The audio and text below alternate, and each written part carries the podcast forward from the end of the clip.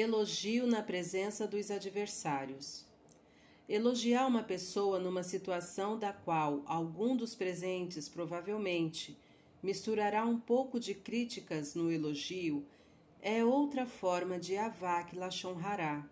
É proibido elogiar uma pessoa na presença de alguém que todos sabem que não gostam dela, pois é comum que essas pessoas respondam mencionando as falhas da pessoa elogiada. Portanto, é errado elogiar alguém na presença de um grande número de pessoas, pois há uma razoável chance de que pelo menos uma pessoa no grupo não goste dessa pessoa. Da mesma forma, é proibido elogiar um homem de negócios na presença dos seus concorrentes, até quando eles alegam não ter nada contra ele.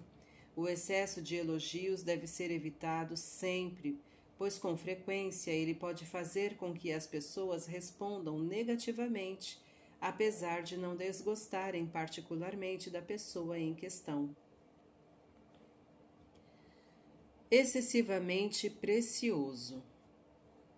O Sefer Maalot Amidot prossegue demonstrando que o atributo da paz é extremamente precioso.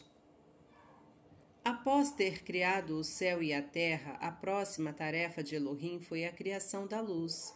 Gênesis 1, 3. A luz representa a paz, como está escrito, que forma a luz e cria a escuridão, que faz a paz e cria o mal. Isaías 45, 7.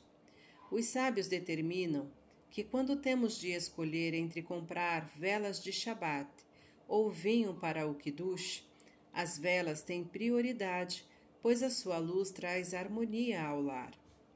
A Mishnah relaciona vários decretos que foram instituídos para promover a harmonia na comunidade.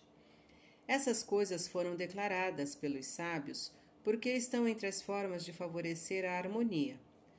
Um Corém lê primeiro no rolo da Torá na sinagoga, e após ele um Levi, e depois dele um Israel porque esta é uma forma, entre outras, de favorecer a harmonia.